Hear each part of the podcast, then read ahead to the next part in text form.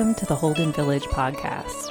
Holden is a community of education, programming, and worship located in the remote wilderness of the Cascade Mountains. These snapshots provide a glimpse into the learnings taking place in our community. Let's tune in to this week's highlight.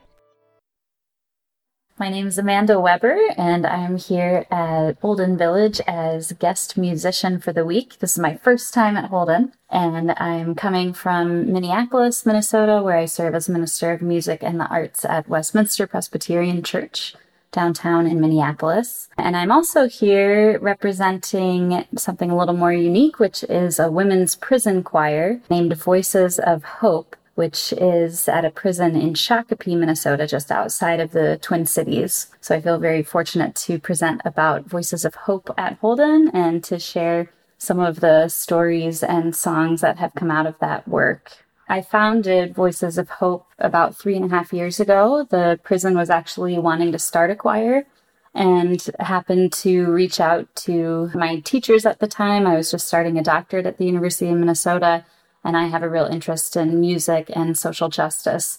So that's how I got connected with the prison and have been working there about three and a half years. And in that time have worked with around 200 different incarcerated women. We've got about 50 in the choir at any given time. So people are coming and going and leaving the prison. And what I'm most interested to share whenever I talk about this topic is breaking down some of the stereotypes about incarcerated people and especially with women, many of whom are coming to prison from paths of trauma, whether it's, you know, domestic abuse or sexual violence or sex trafficking or drug use and addiction. There are just so many reasons why the women end up in that place and so many injustices within the system that are not serving them and their future. So one of the things in our Vespers service that I'll get to share is the passage from Matthew, the Gospel of Matthew, chapter 25, which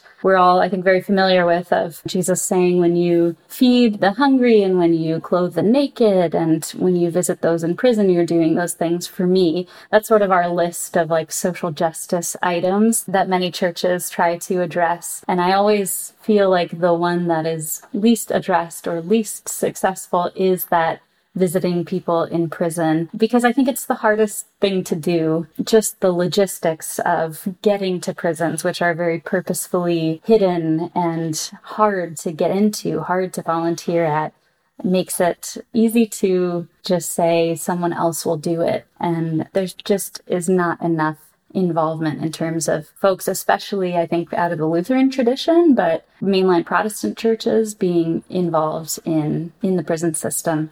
So the choir that I do is specifically non-religious. And that was the request of the prison, mainly because any opportunities that already existed were through religious services, through church services, things like that. And when I started, I did entirely secular music and it became very apparent that a lot of the women in the choir were always talking about their faith. That was a topic that came up often. And so we had a conversation about what it means to sing um, songs from faith traditions that maybe aren't your own and so we do try to cover a range of both secular and sacred music from a variety of traditions. And that is a way to bridge communities that are different. And what we're seeing in this choir over time is immense healing that is happening and a lot of skills that are being built around leadership and being in community with people who are different this choir is so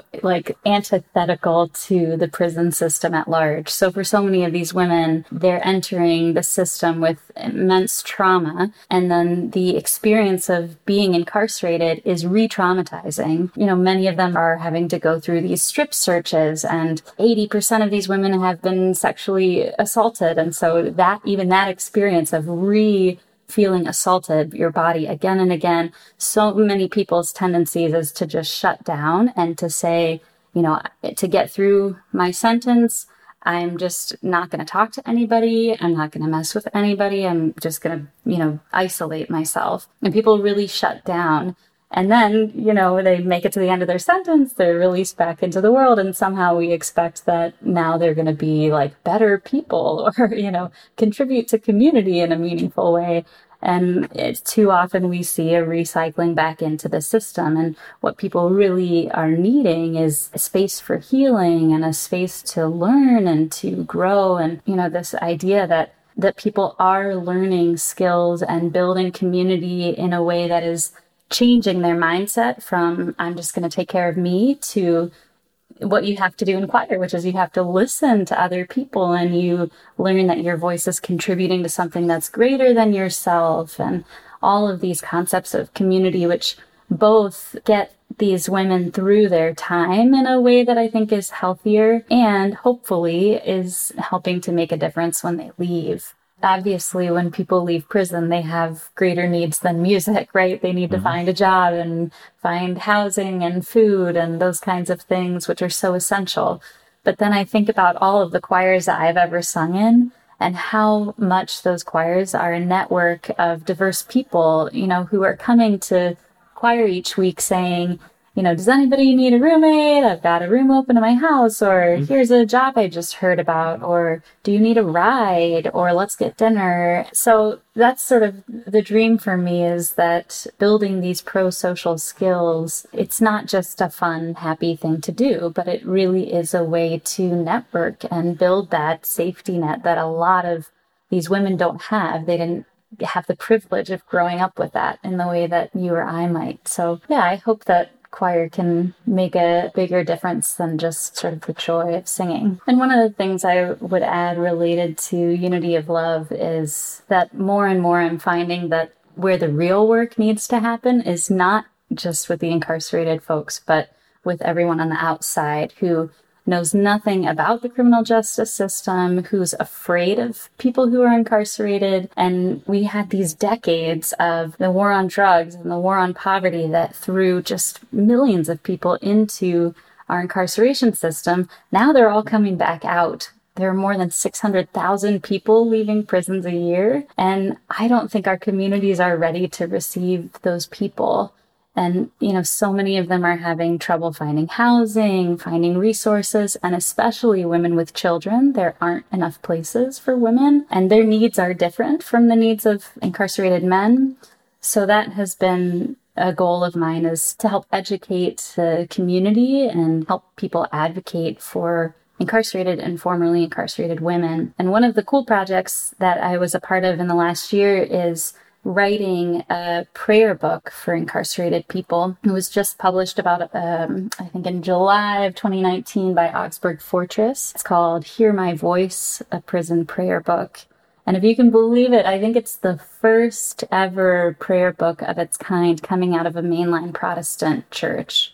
So a lot of Catholic and evangelical traditions are in prisons and doing Bible studies and sending messages to incarcerated people. But I think there's a real need for a word of grace and, and that I think is missing. So it's an exciting publication and I think just a tiny, tiny step in hopefully a long road ahead of the Lutheran Church being more involved in criminal justice.